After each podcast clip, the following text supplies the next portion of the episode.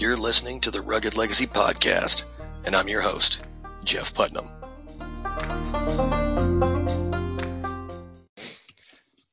Hello, everyone, and welcome to the third episode of the Rugged Legacy Podcast. Today I'm joined by guest Andrew Loeschner, a good friend of mine who is young enough to be my son, yet someone that I've found more in common with and someone that I find very admirable uh, as a young man in this day and age who hasn't succumbed to the pressures of society and seems to have uh, built up a system within himself to where he is resilient to being pressured by societal norms or what society deems normal, what society deems acceptable, and what society deems unacceptable. Uh, as a masculine young man uh, with conservative and Christian views. He's decided to better himself through education and go to college at one of the most liberal schools in America.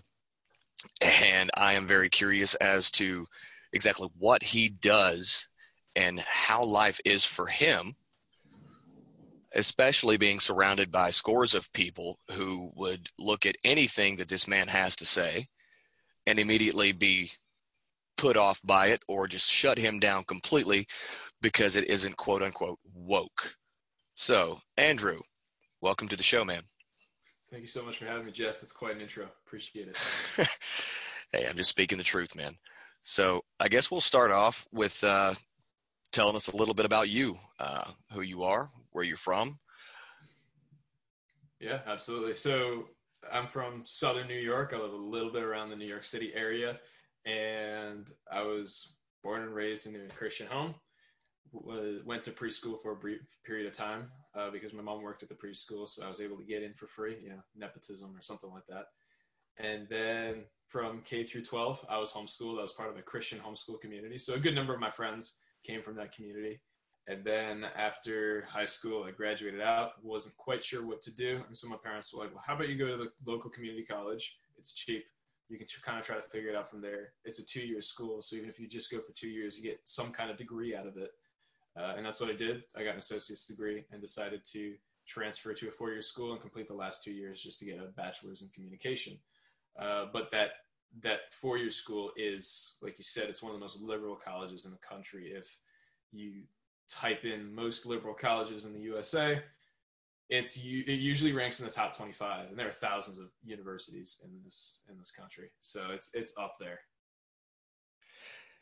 Yeah, uh, I have a my oldest son. He goes to college in Texas, and some of the things that I've heard from you don't really match with some of the things that he said. But you are in New York, uh, so you know him him being out in Texas and you being in New York. There's going to be a little bit of a demographic difference, but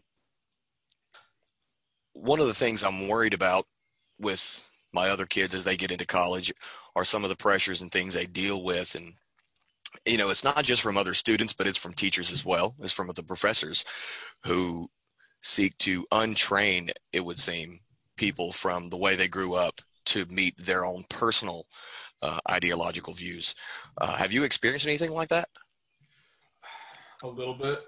One of the things I've noticed for sure is that professors, if they don't actively try to indoctrinate students, they never challenge the other students that try to indoctrinate their peers which is a really interesting thing. So students will say something like i have so i've seen students straight up say like honestly gender is bullshit. Like i don't believe in gender. And, uh, and i'm kind of looking at them like what the yeah what, what does that mean?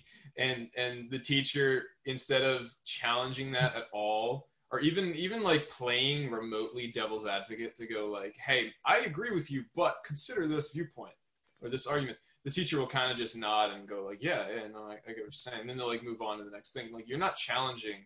There's no challenging of the woke beliefs that students have, so to speak. See, and that that's very odd to me because you would think in academia of all places, the best way to confirm an idea would be to challenge it and have it withstand all challenging viewpoints. And the fact that that's not being done anymore in an academic setting is kind of disconcerting and unsettling. Um, I have a vast number of friends from all different walks of life, all different points of view. Uh, one of my best friends is a democratic socialist, and we agree on hardly nothing. But some of our most intense, I guess you can call them debates, are where we are challenging each other's views. And I learn a little bit more from him. He learns a little bit more from me. And what you're describing just sounds like an echo chamber. It is. that's that's really what it is. It's an echo chamber. Everyone's used to hearing their own beliefs kind of parroted back at them. If not, if not in high school, because I've actually heard stories about teachers being a little bit more conservative sometimes in high school. But when you get to at least this college, if not colleges in general, uh, you you definitely have this this thing which it's just a positive feedback loop with students will say something, the professor will kind of reaffirm it. Other students will be like, huh, okay, maybe they have a point, and next thing you know, everyone's kind of just believing all the same things, and it's it's bouncing around, and there's no voice of dissidence. Uh, partly because it gets shut down, and partly because the people who are the dissidents, like myself, sometimes go, it's not worth it. You know, I'm in a class of 30 people. Literally, no one agrees with me. So I'm going to make a grandstand on some point, and then 29 people in the class are going to hate me, or or maybe just not be mad at me, but you know, at the very least they'll disagree. Sometimes they'll be mad or outright offended, and then who knows if the professor will give me a lower grade because that's always up in the air, and it's hard to prove that a professor gave you a lower grade because of your political beliefs, unless you were cranking out like papers that were getting 98s all semester long, and then suddenly you, you land with a D. Uh, yeah. Um, little things. Yeah. That. Oh, ha, is that something that you've personally experienced? Where you've have you been in uh, a lecture or classroom kind of setting where something was stated, you decided you were going to give your point of view on it, and you were just shut down, or? Oh yeah, yeah. So I, here's the thing about a lot of these. These. I like the way you said that. It's not like it's going to be juicy. Yeah, kind of. Um, so I was in this like culture, identity, and, and politics kind of class. It was an interesting-ish class. Well, This before you one- bef- before you go into the story, explain what that is—a culture, identity, and politics class. It's so it's a political science class, and the guy basically was attempting to teach on, uh, you know, breaking down culture, identity, and you know how is can be made up of multiple things. It could be politics, religion. Like everyone has multiple intersecting points of identity, right? So I could say like I'm a straight white Christian male. Those are all parts of my identity, something like that, and uh, how that all kind of plays out into the political realm. Honestly, the class was mostly postmodernist critical theory nonsense. Do you remember? Uh, I don't know. If, I, I know you saw this. I, I, the listeners probably won't have, but at uh, winter, so back in December, I posted on Twitter a picture of one of my assignment questions, and it was, "What's one of your takeaways from this class?" And my takeaway was, "All this stuff is bullshit." This is stupid. None of it makes sense. You're changing the definitions of regular words just to back up your theory. And then I ended it with uh, that quote from Sanction about like these rules. Religion has come up with rules that were beta tested for 300 million years, and you don't just get to flip that on its head because you feel like it. And uh, so that was kind of my meta theory. That was like my way of kind of telling the professor, like, you, I, I disagree with you on everything. Uh, but so the story goes, we feminism came up, and my professor is primarily he's from Brooklyn, super hipster kind of dude. Uh, he's he's gay. He looks very gay. He's got the tight clothing, the shaved kind of head with the like the size of shave. It's like a little top knot thing, it doesn't feel like a weird man bun thing. Uh, he, he looks like a typical kind of social justice type, and feminism comes up, and eventually this one kid, this one guy from Haiti, decides to kind of make a point. He's like, yeah, but consider this opposite view. And he kind of gets shut down a little bit. Uh, he's not, he wasn't the best at articulating his point, so I don't even remember exactly what it was. But he was kind of just trying to say, like, yo, feminism hasn't, doesn't seem like it's a bad quality right now. I think that was kind of the, the gist of his point. And then this one girl goes, well, I don't get how people hate feminism because it's literally like just we want equality. And it's like, you know, the whole literally, like we literally just want equality. And she goes, how can people dislike feminism? How can people be against it? And this was literally like one week after Adam Lane Smith, who's your previous podcast guest, posted his story about being a kid who was abused by a woman. in the name of feminism because they thought that that was empowering to them. And so I basically brought that up and I was like, look, people, there are people who dislike feminism because they've been abused by supposed feminists in the name of feminism. They have, they see, they don't genuinely believe it's about equality. Like I basically answered a question. She said, why don't people like feminism? I said, here, this is why people don't like feminism because of this, this, this, and this. And, um, and instead of making any kind of counterpoint or anything like that, two minutes later into the class, this girl who's sitting off in the corner, who's like the teacher's favorite because they had, I guess she had been in a previous one of his classes a semester before, goes, Well, I don't really feel like being lectured on men about feminism. She didn't point out me and the other guy, but like we're the only two men that said anything. So, so she makes that point, and then the teacher doesn't single us out either, but he goes like, "Yeah, no, I understand." And then he brings it up next week, which is like, "Look, you know, speak it's best to speak on topics that you're qualified to speak in. You don't want to deny people's experiences. And I'm looking at like the other the dude from Haiti, and I'm thinking like, you didn't deny anyone's experience. Like he brought up a, a valid counterpoint, and I basically just answered this girl's simple question with my own anecdotal experience and the friends. And uh, they didn't go like Andrew, you're a white man, shut the fuck up. They didn't say that to me, but there was definitely that implicit. Like she straight up said two minutes after I made my comment, like I don't feel like being lectured on feminism by men who have never lived this experience. Just, I, I couldn't help but roll my eyes into the back of my head. Yeah. You know, going back to what I said, with academia, some of the greatest innovations and some of the greatest advancements have been because ideas were challenged. And I honestly believe, you know, I'm very apolitical. I don't give a crap whoever's in office, I could care less. I'm, uh, I, I tend to just do what I want anyway. I don't really care who's in office. um, you know, I don't support this guy. I'm not going to support the next guy. I didn't support the previous guy. That's just me. Um, but anyone who can have their ideas challenged and still stand firm in them has my respect. I don't care what your ideas are. Uh, I often come across as more conservative. And maybe that's because I have a Southern upbringing.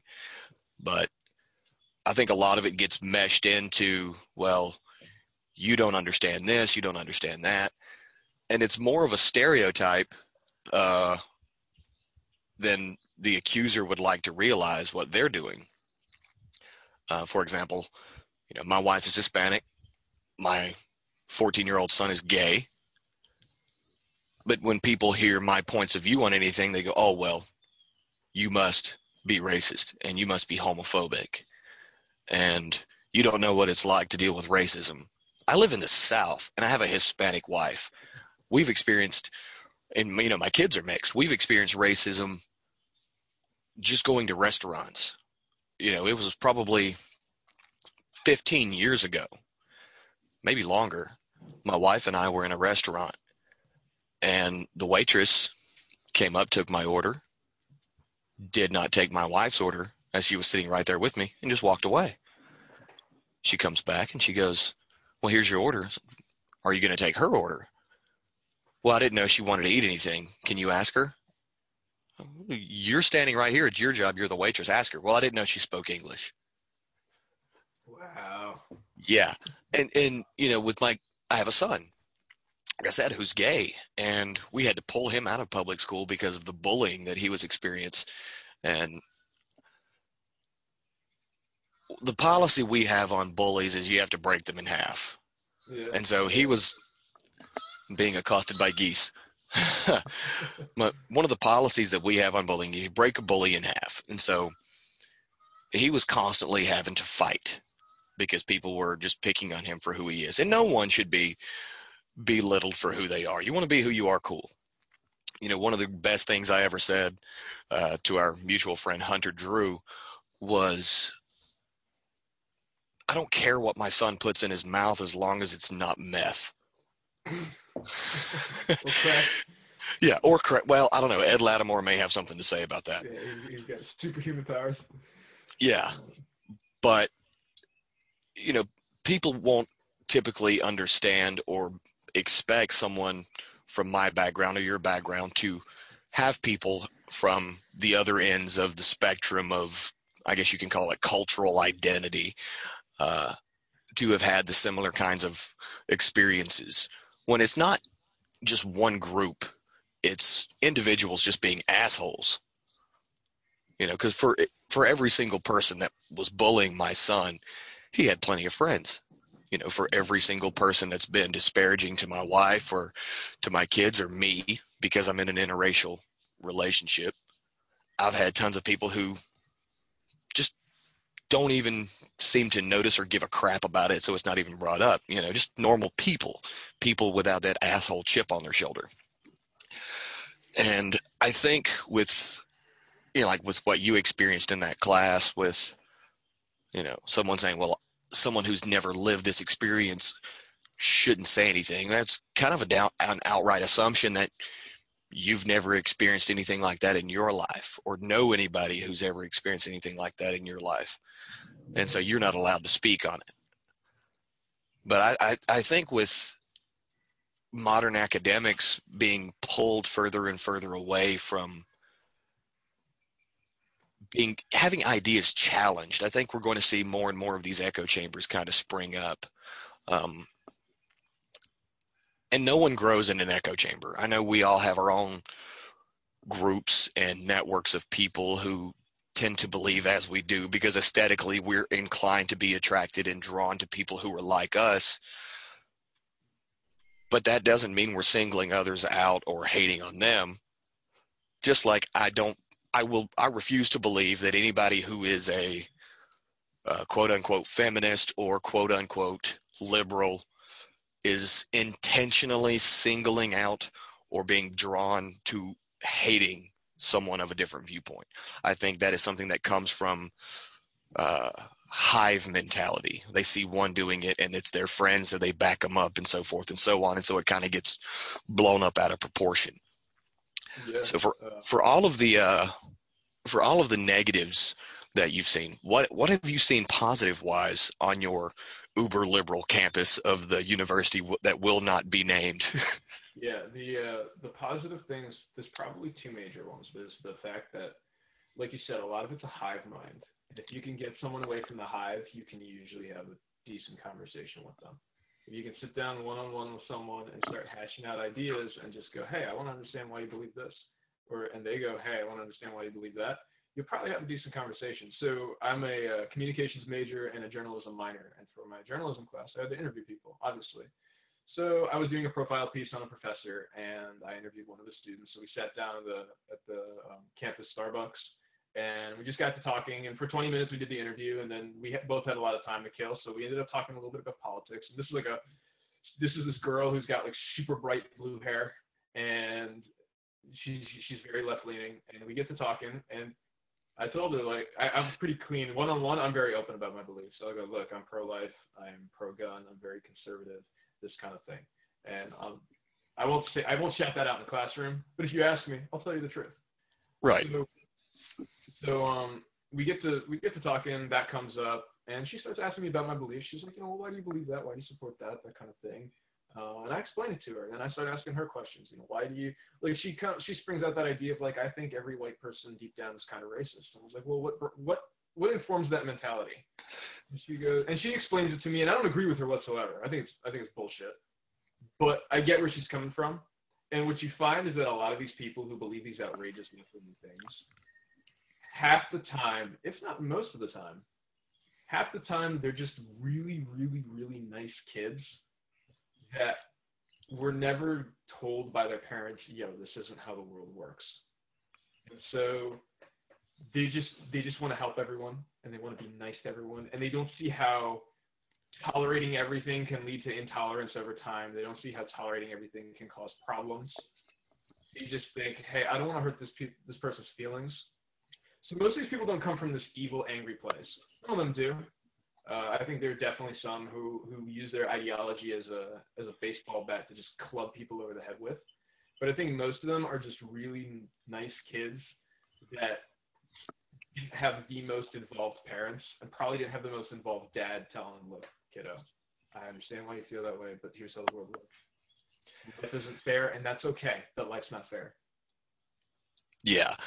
And you know that that kind of goes on both sides, I believe. You have these really nice kids who come from conservative backgrounds who have always been told to be nice. And so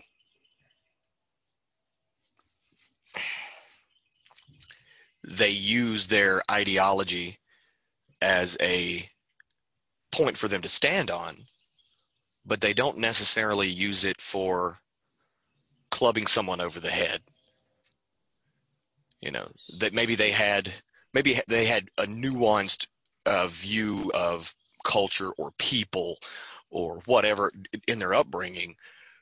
But then there are those who are like the hardliners, you know, the ones that will beat you over the head uh, with conservative views, which those guys are equally as annoying as the ones who would try to beat you over the head with, you know, liberal views. Uh, and so, yeah, I see what you're saying. Maybe, maybe it's just because the ones that you're able to have decent conversations with, when you break them away from the hive, whether it be an uber conservative or an uber liberal, maybe just maybe, and this is probably going out on a limb here, maybe they just don't want to hurt someone's feelings. And so, like you said, they let things that shouldn't be tolerated go unchallenged or unquestioned for simple, you know, the, for the simple fact of they don't want to rock the boat. They don't want to make waves and they don't want to cause trouble. But that kind of leads into the whole discussion, and we can go into that if you want. That questioning something isn't necessarily hating it. Yeah. You know, we, we question things to try to understand things. We question things to get a better view of things. But there are those, like you said, who, if they are questioned, it's like World War III kicked off. And they're ready to just hold their views over their head and start bashing you on the skull with it. Well, here's the reality that I've come across over over the few years in college, and I sincerely believe this. When it comes to politics, most people don't know why they believe what they believe. They were either brought, it's typically they were brought up a certain way, and so because they were brought up that way, they believe those things without really thinking about them, or the opposite. Because they were brought up that way, they're going to rebel, and so they're not going to live that way. They're going to go the complete opposite direction. It's usually one of those two. So if you ask someone why are you conservative? Why are you liberal? Most aren't going to give you a thought out answer. Most of them aren't going to give you something like, look, I believe strongly in the individual and limited government and the Constitution, and therefore I'm conservative because of those reasons. Most of the time, it'll be like, well, because liberals are stupid or something like that, or, or vice versa. You know, liberals will say something nice like, well, you know, conservatives are racist or whatever, whatever thing they come up with most people just believe what they believe because it's what they've been bombarded with. And so they either have fallen in line or have intentionally taken the opposite stance because they want to rebel and they think that rebellion, some people think rebellion is inherently good. And uh, I think it's definitely good within certain contexts, 100%. You could say I'm a little rebellious to the teachings of my school. But, you know, rebellion for in and of or for itself isn't necessarily a good thing. Yeah. You're too young, but there was a movie that I watched growing up called Rebel Without a Cause. Okay, yeah. I'm pretty sure you've heard of it. Definitely heard of it. Haven't seen it though. J- James Dean. Uh, you need to watch it. you know, James Dean was this this character in real life as much as he was on the movie. Um, uh, he was he just rebelled against everything that society had. You know, this is back in the time when rock and roll was kind of making its peak. Uh, he had the greaser hair, the leather jacket, the souped up fast cars. When everybody wanted him to sit down, be nice, you know, be a nice little button down church boy, and you know, sing hymnals all day. And everybody wanted to be James Dean. All right, and I didn't grow up at the time James James Dean died before I was born. But mm-hmm. you know, I grew up watching all these old classic movies and things like that. But Rebel Without a Cause, and you know, you say and you saying that rebellion in and of itself isn't really a good thing. And you're right. I agree with you. I don't think a lot of people know what they're rebelling against on both sides of the aisle. And which is why I try to stay as apolitical as possible. Um, and yes, some of my just inherent and innate views may come across as conservative, but you can ask someone anything. And if they've wrapped their identity and who they are around a talking point or some political statement, you know, you're not going to get a well thought out answer. You're not going to get an actual conversation. You're going to have, you know, just someone throwing snowballs at a brick wall trying to get through it. So, what do you think as far as college campuses these days, or at least the one you're on on a daily basis? Uh, what do you think would be beneficial as far as being able to change that? Man, that's a good question. You know, honestly, everything should have been preemptive. If all these people had grown up with involved dads, I think a lot would have been different. I really believe that. But that's that's in the past, and that, there's no fixing that. Um, that's only for us as the current generation to to fix going forward, which is why, for myself, raising my kids properly when I have them, and hopefully that's within the next five years. Uh, that's one of the most important things. But in terms of right now, take them out and make them do some blue collar work. You know, Those, and I'm serious. And I know that that fits like right into your kind of line of thinking because you're such a you're such a hardcore blue collar guy. But um, I, I sincerely believe that, and the reason is because these people have grown up thinking that they're the downtrodden and the oppressed, while they live in some of the bougiest white, uh, expensive neighborhoods. I live in one of the most expensive counties in the country, and the town that I live in is on the it's it's the middle of the road. Uh, it's actually on the lower end for for my county, but there's like there's towns here where the median income is 417 grand. Wow. Uh, that's that's the most expensive one in the in the county. But then you know there's some right behind it that are that are in that range. So you get these kids that grow up in these environments, these very suburban middle upper class environments, and they think that they're the oppressed ones, and then they go to university where they can afford to dorm there, and and they think and it's like no no you can. How about you go you work out in an oil field if you want to go really hardcore, or just work in construction for a little bit.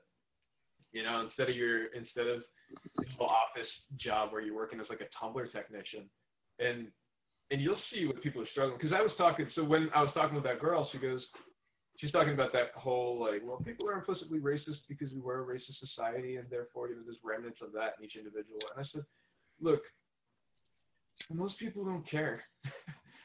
Most guys that I know are dudes who are who are working really hard so they can put food on the table for the families, and that's all they care about. They don't have time to worry about implicit racism, uh, microaggressions, asking, you know, where are you from implies that you're not from here and that's mildly racist. Like they don't care about that thing. They don't have time to sift through all that to think, am I being rude or not in that regard? Because they're too busy worrying about, well, I got a car payment, maybe. I got a house payment almost for sure. I got kids between, you know, two of them or, or five of them or whatever, nine in your case, you know, you got all these things to worry about. That's, you know, like in the list of a thousand things to worry about, microaggressions are probably like 5 million highest on that list. I don't even know what a microaggression is.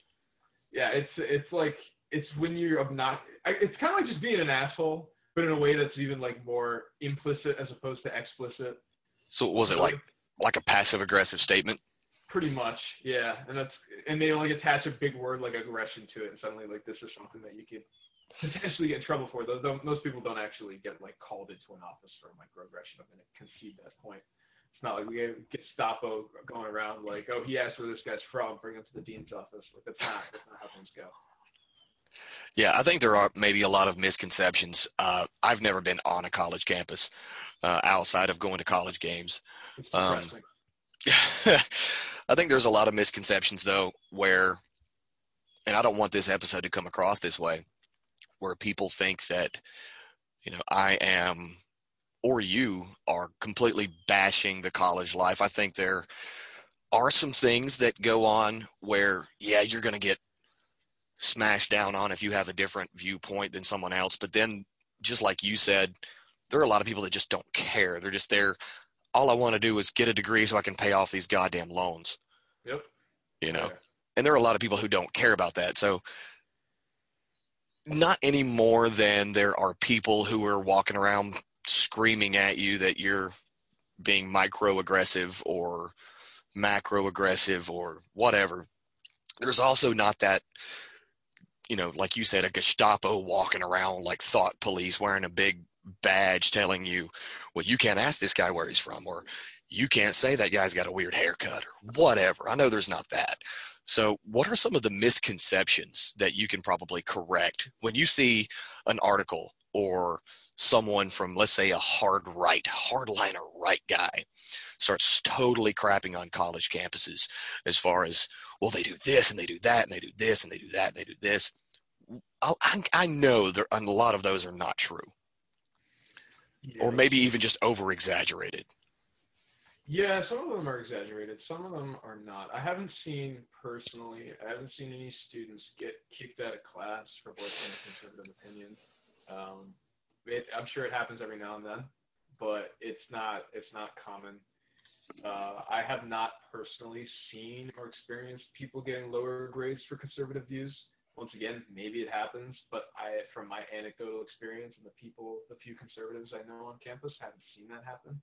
Uh, and I, one of my buddies is pretty outspoken about it. He got into like he, one of his classes. They had like a formal debate, and he was he was debating in a pro-life stance. So so you know he's definitely he's definitely pretty vocal about that, and he didn't really get a whole lot of he didn't get too much flack for that. Uh, so uh, it's that kind of thing, extreme. Like this guy got kicked out, this guy was given a failing grade, that kind of thing. That doesn't really happen. Um, do professors say weird things and assign readings that argue that gender is not real? Absolutely, they do uh, all the time. I think the prevalent opinion there is that gender is a social construct. If you go around asking, is X a social construct?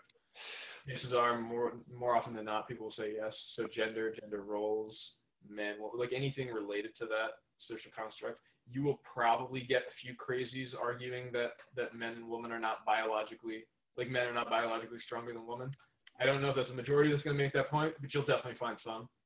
Uh, it's, it's it's a balance. Like I said, I go to one of the more liberal ones, so some of the crazy stuff that I see definitely exists. There's def- everyone's got a little bit of a social justice slant. Most of the people in my college do look like the stereotypical social justice warrior. They're wearing, they're either very overweight, they have tattoos, they have a butt ton of piercings, and I'm talking like ugly, ugly tattoos. Um, a picture like a tattoo, a table, and a chair next to it. Like, what's the what's the meaning in that? I don't know. Maybe there is one, but I sure don't know it. Uh, the, the extremely strange dyed hair, and there are a lot of transgender people on campus for sure. So I have experienced walking down like walking down the the middle of the green or whatever, and and uh, someone will be walking in the opposite direction towards you, and you can't tell if that's a guy or a girl, what they're supposed to be, and then what they biologically are until you get like right next to them, and even then sometimes you can't tell. That's not something you see normally in general anywhere else outside of that college. I've been to New York City many a time, uh, you know, in the heart of Manhattan and Brooklyn, and uh, I don't see that nearly as much as I do on my actual college campus. So there's definitely a coalescing of, of the more social justice types because, like I said, I think a little while back, it's an art school. It's mostly performing arts and theater arts and, and all those kinds of things. So it attracts that crowd. Right. Now, something you just said, you know, everyone has kind of a social justice slant. I think that's true of everyone, right and left. Um, we're drawn to kind of root for the underdog and the downtrodden. Yeah, um, that's for sure but I think that can kind of go into extremes. Uh, I think uh, I remember seeing something a while back. I think it was the presidential candidate uh, Yang, Andrew Yang, that's his mm-hmm. name. He said something along the lines, and it was in regards to an SNL actor being fired because he made an Asian joke in yeah. a skit. And he said, You can't be more offended than the victim. And I think while, yeah, we root for the underdog, and that's completely fine. You know, I've been an underdog more times in my life than I can count. I think we all have, but I can't want that spot on the team more than Rudy. No. You know what I mean? I can't want to beat Apollo Creed more than Rocky. I'm not black. I'm not Hispanic. I'm not Asian. I'm not gay. I'm not transgender. I can't want what they want more than they do. Yeah. And I, I can't be more mad about something that pertains to them than they are. But I, I think that tends to be what happens uh, in this social justice realm. What's what's what's kind of interesting and weird at the same time is it's almost like there's a silent war going on because, like I said, if you go one on one with someone, you might find a bunch of things you agree on in terms of superficial stuff, like I like this TV show, blah blah blah. Um, and maybe when you talk about the important issues, you'll kind of you'll disagree, but you maybe you'll see their kind of point of view. But then you, what's weird is this: the world that you and I are fighting for and want for our children, and that we want to see play out in the future, and the world that our community on Twitter, so to speak. So guys like Tanner Guzy, Hunter Drew, Adam Lane Smith, guys like that. Um, the world that we kind of want to bring about is the complete opposite of the world that these people want. And so some, there are some things you can't see eye to eye on. Like I had a friend growing up who, who, know, my Christian homeschool community, and he came out as gay, and that wasn't actually a huge problem. It was a little weird because we never had that in the Christian homeschool community, but everyone treated him the same. And uh, he recently came out as trans now, and so he's identifying as a woman. And I don't really talk to him much because we went off to college, we split. Uh, we didn't have any kind of falling out or anything. We're just far away. But I saw one of his tweets recently, and he was like, "Well, Joe Rogan is a transphobic piece of shit," and I'm like, I don't, I don't think that at all. I don't believe that, and the fact that you can look at this guy and not only say, "Oh, he's this and he's a piece of shit for it," and I look at that and go, like, I don't believe that that's the case, and I don't think he's a piece of shit for it. We see the same thing, but we're not really seeing the same thing. And Jack Murphy made that point too. There's no common reality anymore. We will look at the same object and we can't even agree on what it is half the time now. So the world that they want to bring about where there is no such thing as gender, where everyone is kind of just an androgynous blob and can kind of pick whatever they want, that's not the world that I believe we should have. That's not the world that I would fight for. And you know, same thing for us. Like we believe in. I don't. I'm, I'm pretty big on the concept of monogamy. I don't think these polyamorous relationships are something that's either desirable or beneficial for society.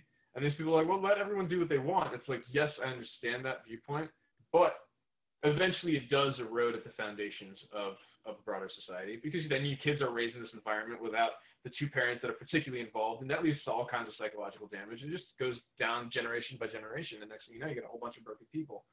And so while on a civil level I get along with these people, the worlds that we want are diametrically opposed. And so I wonder when, if ever, that's going to come to a head, and if there's ever going to be any problems that come out of that. Yeah, you know, you you mentioned the word phobic.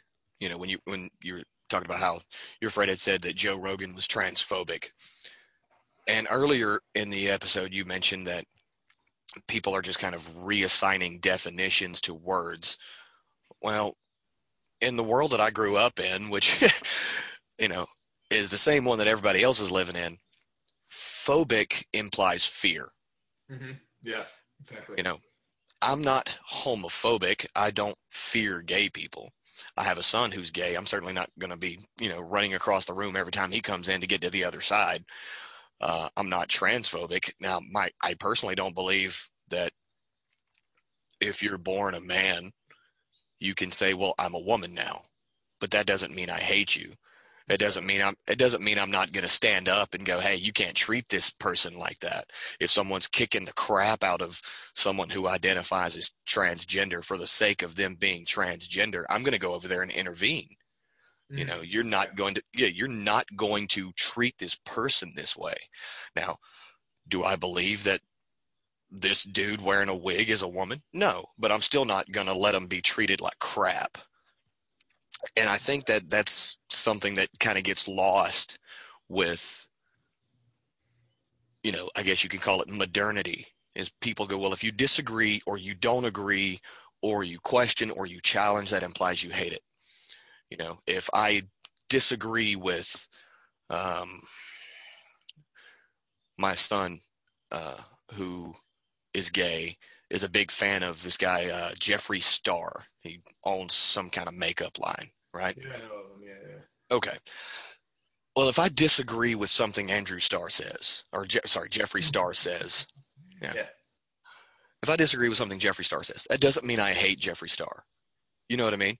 And yeah. if Jeffree Star was if Jeffree Star was locked in his house and there was an angry mob of people who just hate gay people and I had the means to help him, I would because he's a human.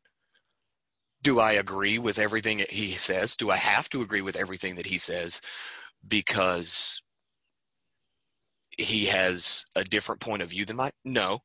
But if I don't agree, that doesn't imply that I hate him. And you get these labels thrown around like transphobic, homophobic, xenophobic. And again, phobia in phobic implies phobia. Phobia is fear and disagreeing with someone isn't fearing them. Even fearing them isn't hating them. I know there, there's that whole uh, old adage of people fear what they don't understand, people hate what they fear, and yada yada yada. But I don't think that's the case. You know, if just if I disagree with your lifestyle, I'm not. My son is gay, but I don't particularly agree with his lifestyle, but I love him. He's my son. I hope he marries a good man, and I hope he turns out to be a good man but I, that doesn't mean that I should change what I do and go out and find myself a good man. you know what I mean? Unless you're available. Maybe. Uh, see, that's the thing is disagreement does not necessitate hatred or lack of civility. Yeah, I, I see that. And so I think I get mad when people start saying you're a terrible human or when people say I hate you. I don't I don't get mad like riled up, but like if you're gonna come at me and say you hate me or I'm a terrible person because I disagree with certain things, then yeah, you and I aren't gonna get along. If you're just a regular person going about your day and you one of my best friends in college, I'm I'm I hate communism, period. One of my best friends in college was a communist. As you should. As you should. Exactly. So, you know, I think it's one of the most terrible ideologies in the world. But this guy was one, he was intellectually honest two, he was one of the smartest people I've ever met in my life. It's ridiculous. Um, we got along fantastically, and we disagreed on a lot of things, and we agreed on a lot of things too. We would kind of like look at problems, and we could identify a problem mutually, and go like, "This is a problem." But then I'd go, "I think this is how we fix it." And He's like, "No, I think we fix it this way." So, so he and I saw eye to eye sometimes, and not so much others. But I, I loved him to death, and he was he, he's a good friend. Um, and that's as simple as that. He and I were he went so far as to say like Jesus wasn't even a real person, like he doesn't even exist. And I'm like, you're, you're wrong. But I mean, even if you don't believe he's the son of God, he was a person, and we disagreed on that. But like, I like him. He's a cool dude. He's very friendly, and uh, I, like I said, disagreement doesn't necessitate hatred. And it's only when hatred is brought in that then I'll, I'll meet that with not even necessarily hatred, but with with whatever force is necessary, be it blocking someone on Twitter, or if you're going to punch me in person, I'm going to punch back. You know, whatever whatever is applicable. Most likely, it's just some asshole on the internet, and you, you, the block button is, is there for that reason. You're done. It's as simple as that. Because most people are, like I said, one on one, they're civil enough. You get them in a group, they're not so great. And if they're in a group on the internet, then forget it. They'll say they'll say things that half the time they don't mean, or may, and that's here's something that I always struggle with is on the internet when people say dumb shit, do they really mean it? Is this a, is this a window into their soul? Is this them revealing their true character? Or are they just playing a character? because you know, hell if I know. Yeah, you know, going back to what we had talked about with the hive mentality, and there's probably nothing that can be said to change my mind on this. I believe that people are stupid. A person has the capacity to be intelligent. Um, my uncle, my uncle used this advantage when I was a kid. I mean, this example as I was a kid. Um, he found an old, like, black glove lying on the shelf in a grocery store, and he tossed it towards a group of people and just jokingly screamed, "Rat!" And they scattered. They scattered, and he laughed. I laughed. I thought it was great. I was like eight, you know. Yeah. You try that with one person, you may get that kind of reaction. More than likely, they're going to go, "That's a glove. Don't be a dick." You know, because one person, if one person sees, it's kind of like that old Kings of Comedy with Cedric the Entertainer. If you're in a movie theater or a, a stadium or an amphitheater and you see 15 people get up and take off running, everybody's going to get up and take off running. Yeah, yeah. You know, if you see one guy get up, you see one guy get up and take off running, you, you become analytical. You think, oh, that guy's got to go to the bathroom. Yeah. Or that guy already went to the bathroom. You know, something along those lines. But, you know, and you, you see more of the mob mentality on the internet, on Twitter, on Facebook. Um, not so much on Instagram, but I'm not really on Facebook or Instagram all that much, so I don't know. But you, like you said, you see one person say something, and it could be, like you said, a window to their soul and who they really are as a person, or it could be a statement, a simple statement that can be taken in multiple ways. But if one person takes it a certain way and then someone else of a, of a similar viewpoint takes it that same way, it cascades and it becomes an avalanche of like a giant echo chamber of rhetoric off of the way one person saw another person say something, the way they interpreted what they said. And I think is, is, that something you've experienced there on campus? Is that something you see one person say something and all of a sudden, like the droves and the horde come in to kind of just, you know, make their voice heard for, I guess, brownie points or attention to say, hey, yes, this is true. This guy's right. Or this, this person's right, whatever. Yeah, absolutely. You'll get times where someone will say something in class, and, and then you'll get like a bunch of other people going like, "Yeah, yeah." And I've been on the I've been on the side of that. I one time uh, the professor was talking about like, hey, what do you guys? Is there anything you guys dislike about college? And I went off on a freaking rant about like, look, this is nonsense. Everyone hates this. Like, I went on basically went on my rant about like, look, people are paying this crazy amount of money for degrees. The degree at this point doesn't even guarantee them a job in the job market.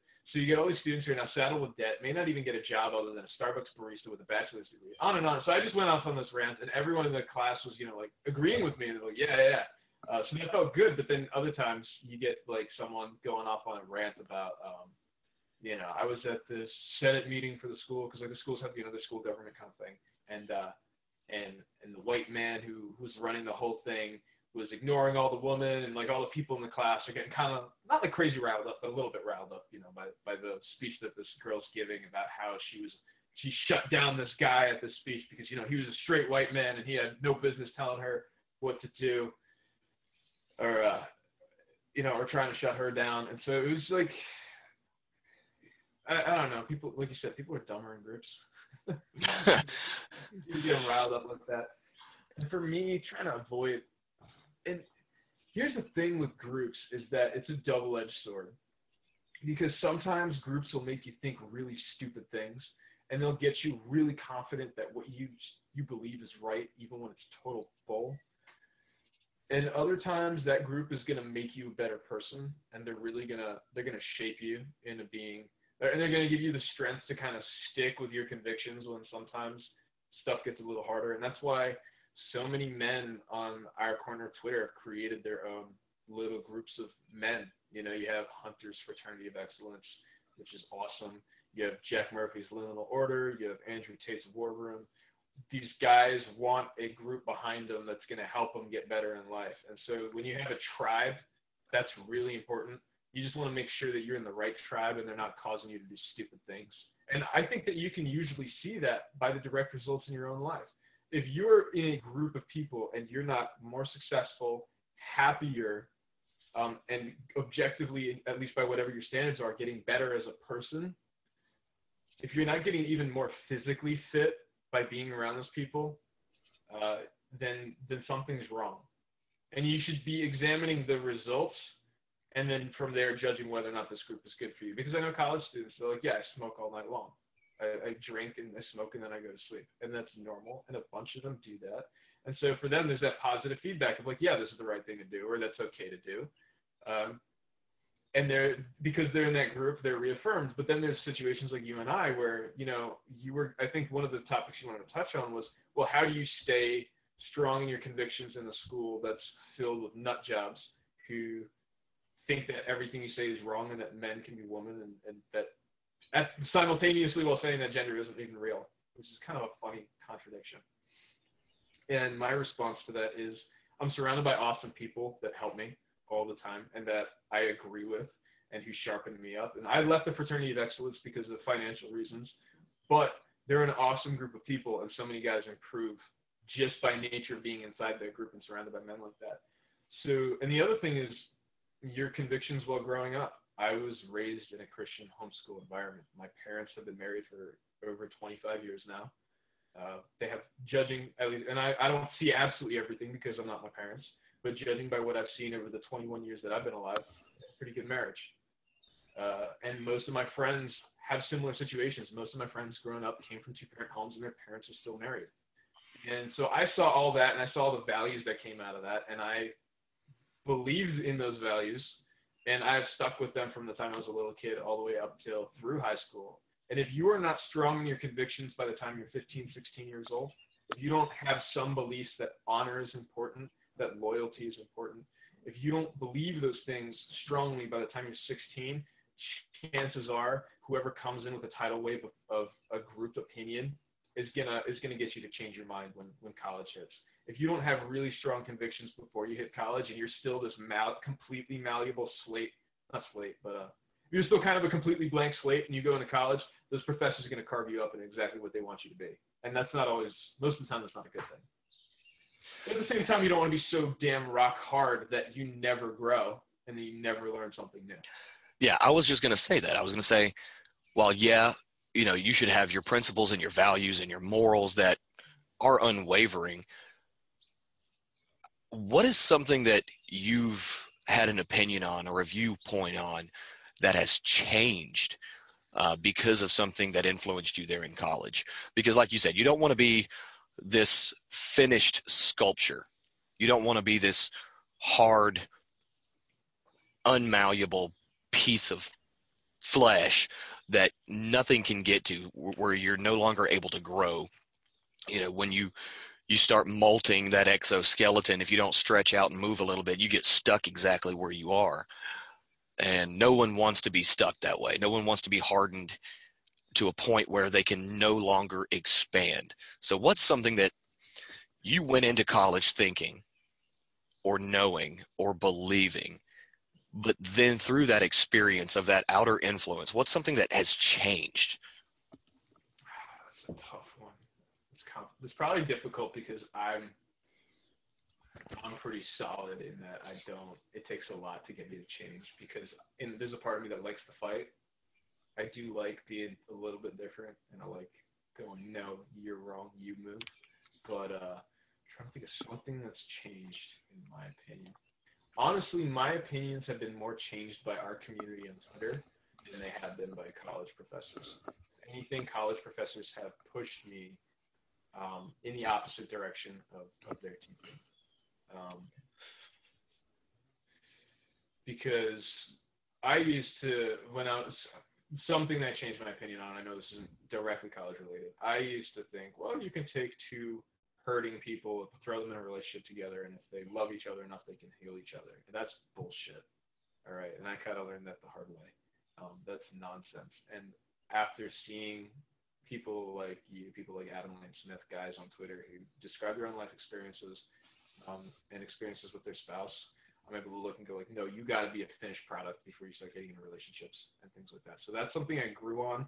College probably teaches the opposite of that. They continue to teach that more romantics. College professors don't talk, comment on these kinds of things. Professors don't talk, wag their finger at you like, well, you can do this. Um, but it's the other students that'll kind of get you get you thinking like, no, it's totally fine. Um, in terms of actual academic stuff, I've changed my mind on. I can't really think of any that comes to mind at the moment because I've been in because there's very little nuance. Their opinions are usually the complete opposite. So, like I said, gender is a social construct, something like that. I don't believe that. I'm never going to believe that. That's one things I'm not going to change. Um, I wish I wish I did have an answer because it looks it does make it look like I am that unmalleable slate that's a finished product. Um, when when I'm definitely not. Like I said, most of my growth has come more from from outside of school. It's from the men I talk to, and my girlfriend too. Yeah, and you see, that's very disheartening to hear, and it's not something that's your fault. But so when you go off to college, it's usually the first time you ever get a chance to meet people from different backgrounds, different cultures. Because when you grow up in a certain area, everybody has the same demographic and they're pretty much all going to be along the same ideological point of view. But when you get to college, you see that everyone there is the same and you're the only outlier. And that's kind of disheartening that when you got to a new place full of new people, there was zero diversity. There was zero zero difference in everybody else. And you're just looking everyone going you're you're all the same. There's nothing for me to learn from all these different people because everyone else is just the same and there's no variation in people. And do you think that that is probably the biggest issue that we're seeing in colleges today? It's definitely one of them. Here's the thing is that i learn most, and I try to learn most from people who I look at and go, I want his life. I want a life like his. I want something like that. So the reason I bring up Adam Lane Smith all the time is one, he's like the closest thing I've ever had to an older brother. But two, I look at his marriage, I look at the way he's raising his kids, and I go, I want that for myself one day. I look at all my peers in college, I hear what they do, I see what they look like physically, how fit or really not they are. I see what they believe, and there is most of them don't even look like they're happy. There is nothing there I look at and go, I want that. Not, not one thing. And the same goes for my professors. Even the most masculine of my professors, and that's kind of saying something. Um, or rather, it's not saying much at that campus. He's like, yeah, I've been divorced two times, and like, I'm just not. It's like I don't want this guy's life. Now, as a journalist, brilliant journalist, so I can learn his trade from him. But in terms of general lifestyle stuff and even some political views, I look at people and I go, I don't want that for myself. I don't want that for my children. So that's one of the things, that's one of the reasons why it's hard to develop from those people. Whereas all those guys, like I said, I hang out on Twitter, I look at them and I, I there's, you know, I don't, I don't entirely want Adam's life. I don't entirely want your life. But I look at certain things that you guys have and I go, I really admire that and I want that for myself. And so I want to learn how to get that. I don't want Andrew Tate's life. I'm okay with having one girlfriend. I don't need five. But he's a multimillionaire. That's pretty awesome. He's got all these nice cars and he knows how to fight really well. So I look at that and go, okay, those things I kind of want. Uh, so so it, it's it's that. So with college students who or rather with college in general, where there's a lack of diversity. There's plenty of diversity in my school, just not in thought. There's no thought diversity. There's only racial and, and gender and sexual orientation diversity and ethnic diversity. Those aren't inherently bad things, but they're not inherently good things either. They're just things. Yeah. I don't think there's anything wrong with, you know, having a diverse group of people of, of, you know, race, ethnicity, sexual orientation, things like that. But when there's no diversity of thought. And here's the thing: is that it, there's that's why the term intersectional is used. So you hear about intersectional feminism, what that means is that everything connects to something else. So if you believe this thing, therefore you believe X, Y, and Z. If you are a feminist, you inherently support abortion rights, or just abortion, I shouldn't use the word rights, abortion, transgender rights, on and on. Like there's a list. And this is why when left leaning people look at people who like you, they'll go, well, you're pro gun, so you must be, and they're like, they, they drop that whole list on you, and you're like, no, of course I'm not racist. But my wife is Hispanic, and my girlfriend's Mexican, so, so I can relate to that a little bit. Um, but she looks very white, so she doesn't get treated weird out in public like that. Uh, but you know, you, they think that because you believe X, therefore you must also believe Y and Z, because that's how they operate. In my school, a lot of people are like that. If you believe, if they believe this thing, you can kind of fill in the blanks on the rest of what they believe, and, and it's usually pretty accurate. And that's why that's why they assume that people like you who remain apolitical, and even people like me who are more on the conservative end and self-described as conservative, um, they think that they can just throw that same template on us and that it works, but it doesn't. Yeah, I, I that's that's the thing that we do now, I guess, uh, in society is we, you know, humans like things nice and neat and tidy, and so they try to put everybody into a box. You know, they put a nice little box with a nice little packaging on it and a nice little label, and this is this is X, this is Y, this is Z. Yep. But I mean, anybody who's actually lived, you know, can see that nothing in life is neat and tidy, and it's not black and white. There's gray, there's nuance, there's exceptions. Yeah, people build their identity around a thousand different things, and that's half of what Twitter Twitter bios are, right? I'm an intersectional feminist. They them with you know, and they'll say like Wiccan and all these other crazy things, and um, you know, some of them are like they're things they can't change, like you know, African American, blah blah, and they'll fill in that kind of stuff, and then some of it's ideological, and that's why my bio is simply man of honor. That's all I care about. I want to be an honorable guy, and if I get that right, I think because honor encompasses so many other virtues beneath it, courage, um, and many many other other ones that are important too, loyalty. I think that if I can get that kind of one thing right, that's the most important part, and that's my identity. And those are things that I value because if I lose that, then I'm not me. I agree. I agree totally. Um, I don't think people should base their entire personality off of one tiny one one one tiny little detail uh, of their life. I don't put straight white Christian man in my bio. well, those are the most meaningless things about you. That people will look at that and go like, "No, now I don't want to hear your opinion." The only person who did that really well is uh, Craig James, but that's because he did the ironic like. Yeah, he did it ironically uh, what was it, patriarch. It, it's brilliant. Uh, I like the way he did it, but you know, he did it as partly as a joke. Partly as yeah, you know, it's it's similar to what I told my son. Uh, you know, when he came out and told me that he was gay. I was, yeah, I knew that. but but what else are you? you know? Right. I, I explained to him that that is the most minuscule and meaningless piece of who you are it's it's as meaningless as me saying I'm a heterosexual. No one should be basing who they are as a person on a such a meaningless piece of information about themselves. You know, I like steak. That means nothing as to who I am as a person. Yeah. You know, my son likes guys. That means nothing to who he is as a person that has absolutely fuck all to do with the content of his character.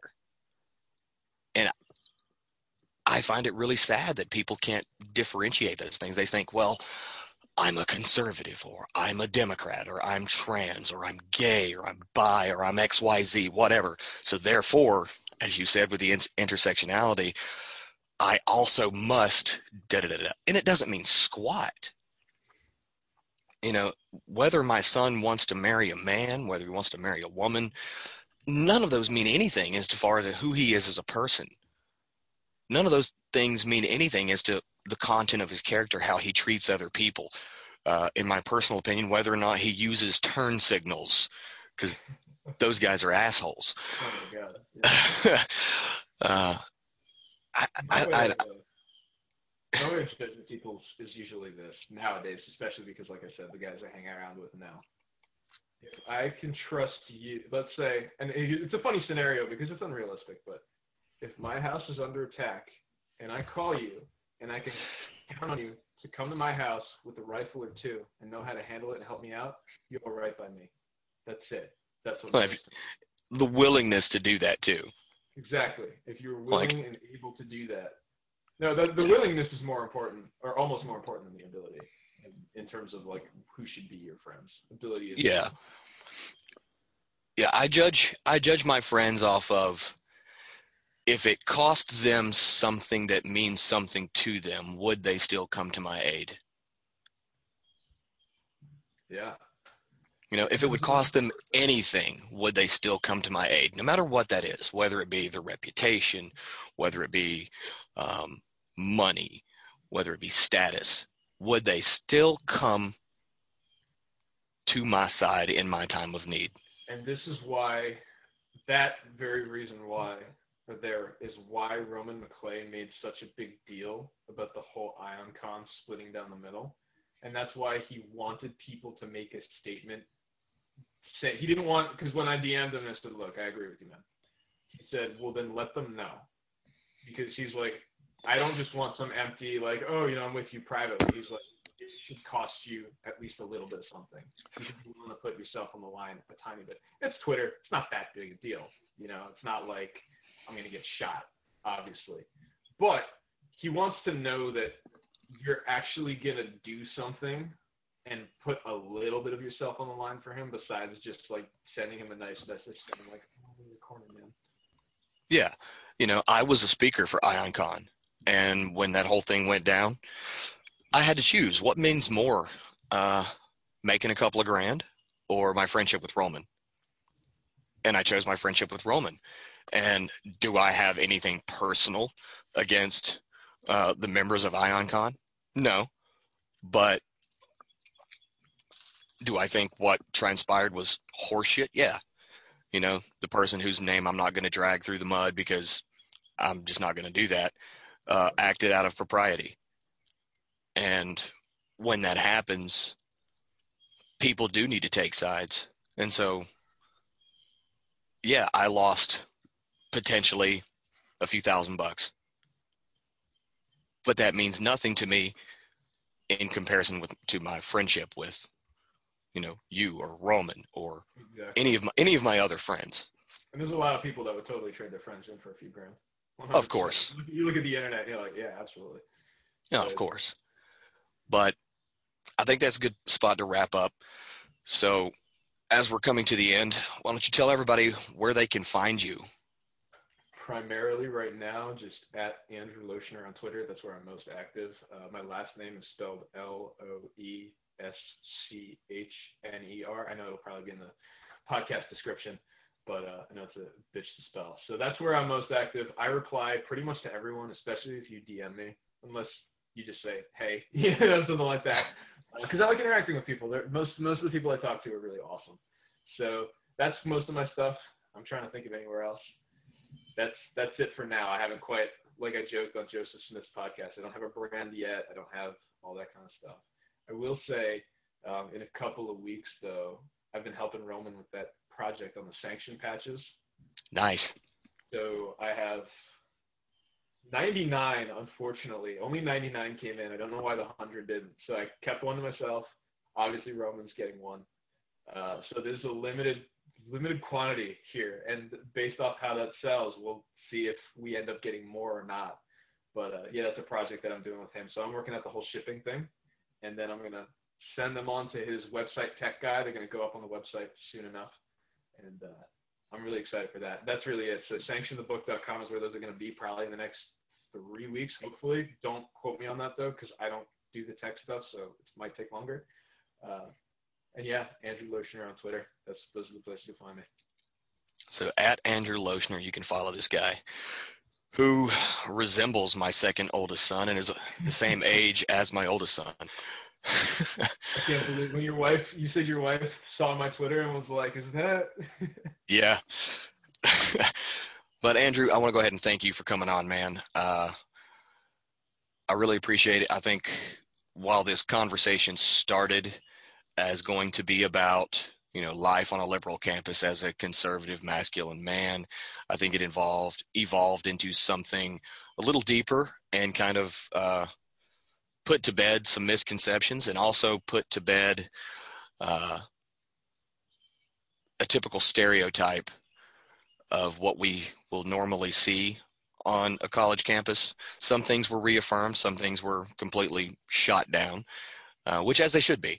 I think that if we don't look at things through a much broader lens, we risk uh, we, we risk becoming an echo chamber that never has room to grow.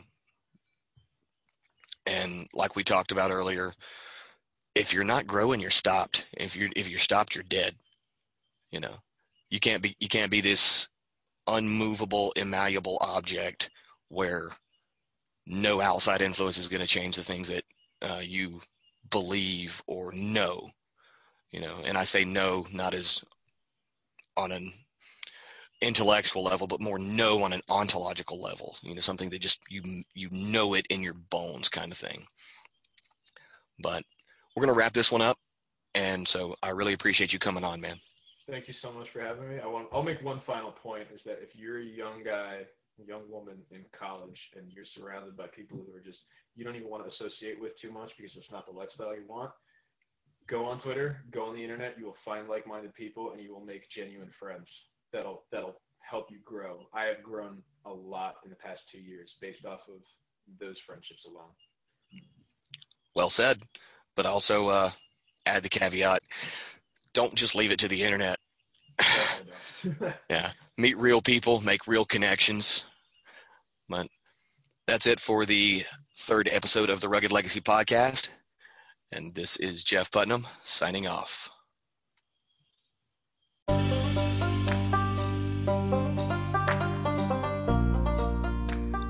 Everyone wants to rise from the ashes, but very few are willing to set themselves on fire. This has been a Rugged Legacy production.